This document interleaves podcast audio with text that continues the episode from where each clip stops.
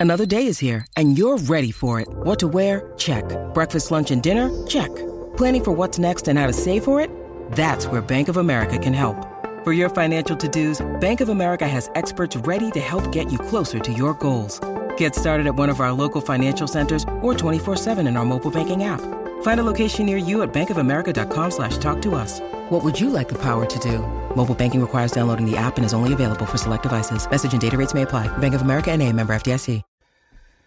Good afternoon, everybody. Uneducated economist here. So I thought I'd talk a little bit about the Cantillon effect, um, or Cantillon effect. His name is actually Cantillon. He was a French economist from like back in the 1700s. He wrote like the first essay on economic theory, and part of this essay was the increase and decrease of the money supply and how that affects the economy. And the way he described it as a hypothetical country or state, and there's an increase in the money supply. And he uses a silver mine as an example. And so the silver mine comes online and the new money starts entering into the system. The first people who have access to that money get to spend that money in face value. They get the best benefit of it.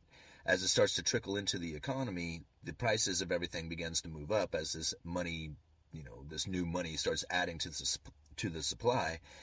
And the people at the very end of the receiving end of things, they have it worse because they have to deal with the higher prices, but their wages don't go up. So this is the can the Cantillon effect that a lot of people are referring to, or the Cantillon, as I like to say it. So when you think about this Cantillon effect and how it relates to today, what you really have to understand is that Cantillon went much deeper into the theory of what this does to the economy because a lot of people just look at that printing of money and using like the Federal Reserve as kind of like that silver mine, in that the people who have first access to that money is going to spend that into the economy at face value, causing the prices to go up as that money enters, and then the people at the very end deal with it. But really, what's happening is is that if you listen to Cantillon, as that money enters into the system and it starts driving the prices up, what it does is it starts driving out the inhabitants, the people who can't compete the people who can't survive or have that standard standard of living that they're looking for. So since these prices are moving up and they haven't received any kind of like benefit from the additional money, they bail out. But the other problem is is that as these prices do move up, what it does is it creates a demand for foreign trade. So as these prices are moving up, the neighbor next door, the foreign, you know, importer says, hey, I can sell you a product that's probably as cheap, if not cheaper, than what you are manufacturing in your own state. So pretty soon, foreign imports start coming in. At the same time, you have to think, well, where's that money going? It's heading out. So as this Cantillon effect begins to play out even more and more money starts coming into the system, it starts importing even more foreign imports and driving out ever more cash leaving the people at the very end of the line without as much as they once ever had. Like it becomes even worse for them. So this is really where the Cantillon effect really starts to play out. Is that it's not just a matter of printing up new money and the people who have first access to it have the benefit of it, but what it does is it actually drives out manufacturing from within the state. So this is really where the big problem comes in. And I think about like the United States used to be the biggest manufacturer in the world, right? We produced more and distributed out to the world more than anybody ever did at one time. That totally reversed. Now we are the biggest importer.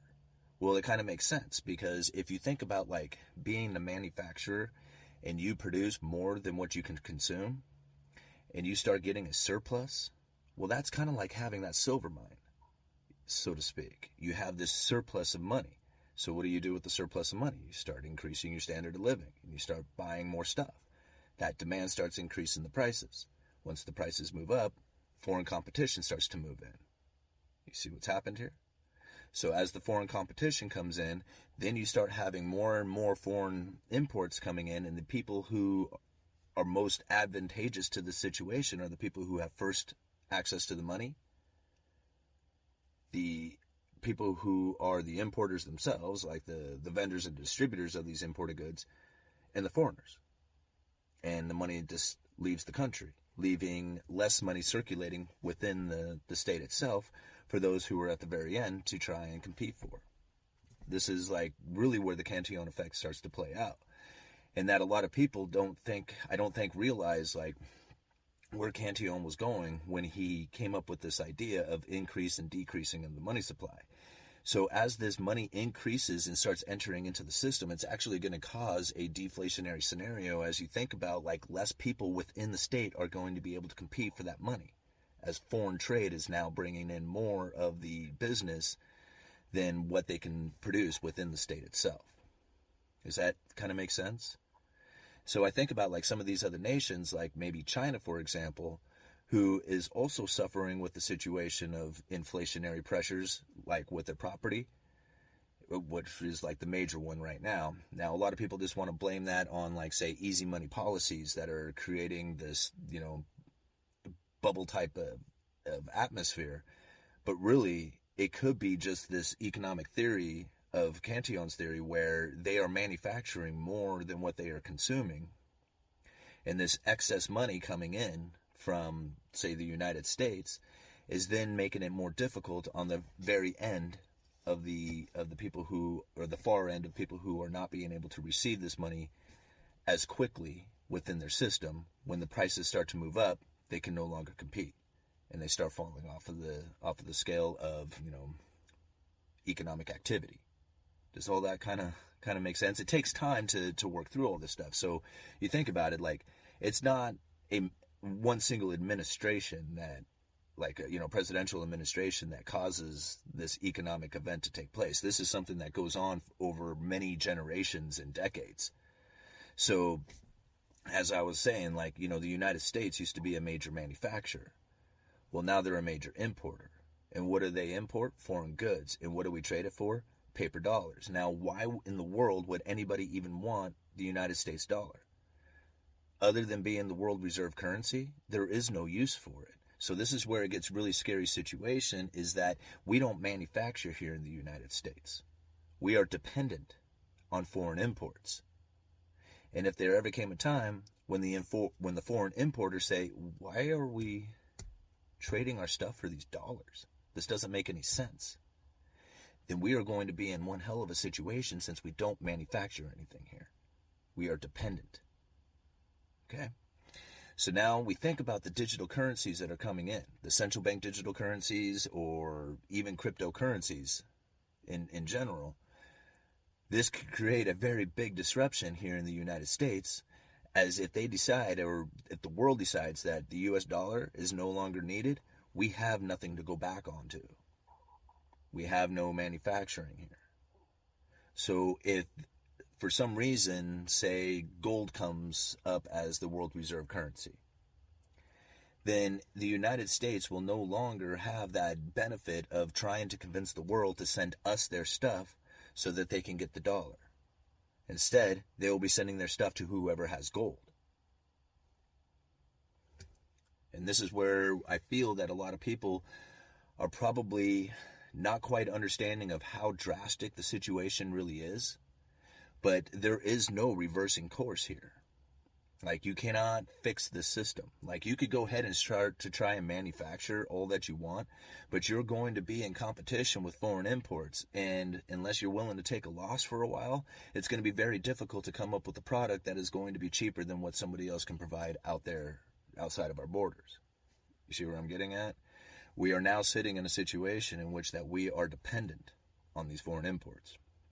And now it makes me think, it's like, okay, so if the people who this system is most advantageous for are the people who have first access to the money, so like the Federal Reserve and their cronies, the people who are importers and the foreigners themselves who are importing into the United States, if they're the ones who have, you know, the benefit of the system, everybody else is going to suffer.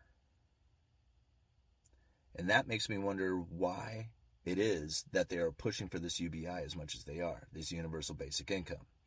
Because they know that if there ever came a situation in which that the world decided that they don't want the US dollar, we are screwed. So instead, they are going to give people money so that they can continue to buy those foreign products. Because we're not manufacturing them ourselves. And since we don't really do anything to earn a living, Now what? See, these are some of the things that I think about when I when I read the Cantillon essay. That's what I thought about. Is that the United States once was a manufacturer, now they are an importer. And because of that, and having the world reserve currency, we are now stuck in a situation that we have to continuously import foreign goods. And if we do not have a manufacturing base that can do it, that can produce the money, like, you know, if you, you got to have a job in order to make money, right? But if you don't have a job, what do you do? Well, we got the world reserve currency, and I guess the manufacturer of money, like the mine, so to speak, like that silver mine, but we don't have a silver mine, we got the Fed. Well, the Fed can print up money, right? Be that miner, and just give it to the people. Here you go, helicopter money, go spend it. Since we're not buying our stuff anyway, we're buying manufactured goods from overseas. Doesn't matter if you just print it up and give it away. See, it's the demand for the dollar outside of the United States that's giving us that ability to do that. So, what happens when you don't? So, that's the big question. How much longer will the world continue to want to use the US dollar as the world reserve currency? You got China. Look at look at the article. Uh, excuse me, guys. Look at the article that I leave down in the description for you guys. It's an article talking about the Chinese central bank digital currency and it's funny because even in that article they say how are they going to get the people to use it? Like how do you convince the people to just go ahead and start using this central bank digital currency? Well what they have here, over there in china is two forms of payment two common forms. Both of them digital. You use your phone. They hardly ever use cash. What they did is applied the central bank digital currency to that app. Now you can either use the money the regular money like you normally would would or you can use the central bank digital currency. And now what you would have to do is like actually load up the central bank digital currency. And so the question again says, why would anybody do that?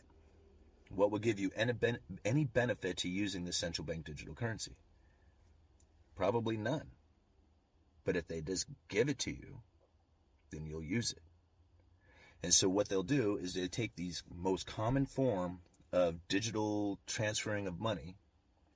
And like here in the United States, it could apply to, say, PayPal or Venmo or Cash App or one of these other common, you know, forms of digital transfer of money, and just put the central bank digital currency right into that tab. So you can be like, hey, you can just use the central bank digital currency, use the Fed coin, so to speak. And all you have to do is just go to what you normally use anyway and just hit that one button off to the side. There's going to be no issue with trying to get people to use this money. None. So to think that there's going to be like a convincing it's not going to happen. It's going to be so easy to convince the people that they they will beg for it.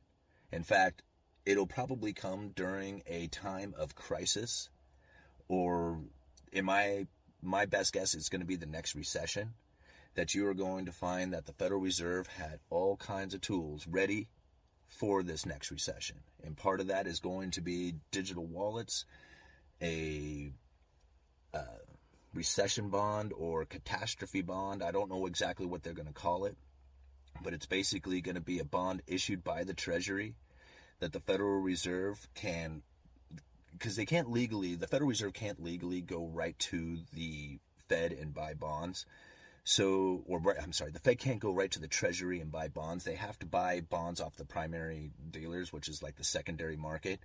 But if they come up with like this special bond, like this catastrophe bond, an emergency bond, some sort of like, I don't know, it, it would be like, you know, something that they have already like signed in by Congress.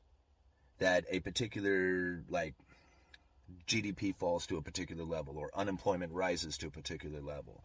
And that the Congress issued out this emergency bond, but they already signed for it a long time ago, so that if this event already occurred, they wouldn't have to go and vote for it. It had already been voted for, so that this could take place. So that's kind of the thing that I see happening and that they will have it set up so that as soon as the recession hits, we won't even have any choice in the matter. It'll be all these things that are to start taking place. And everybody will all of a sudden realize here's an app that you can download that has all kinds of free money on it. All you have to do is just go and open it up. And people will start using it. And next thing you know, we'll have FedCoin in play. We'll be using central bank digital currencies, and most people probably won't even notice that there was a difference. All right. Uneducated economist, you guys let me know.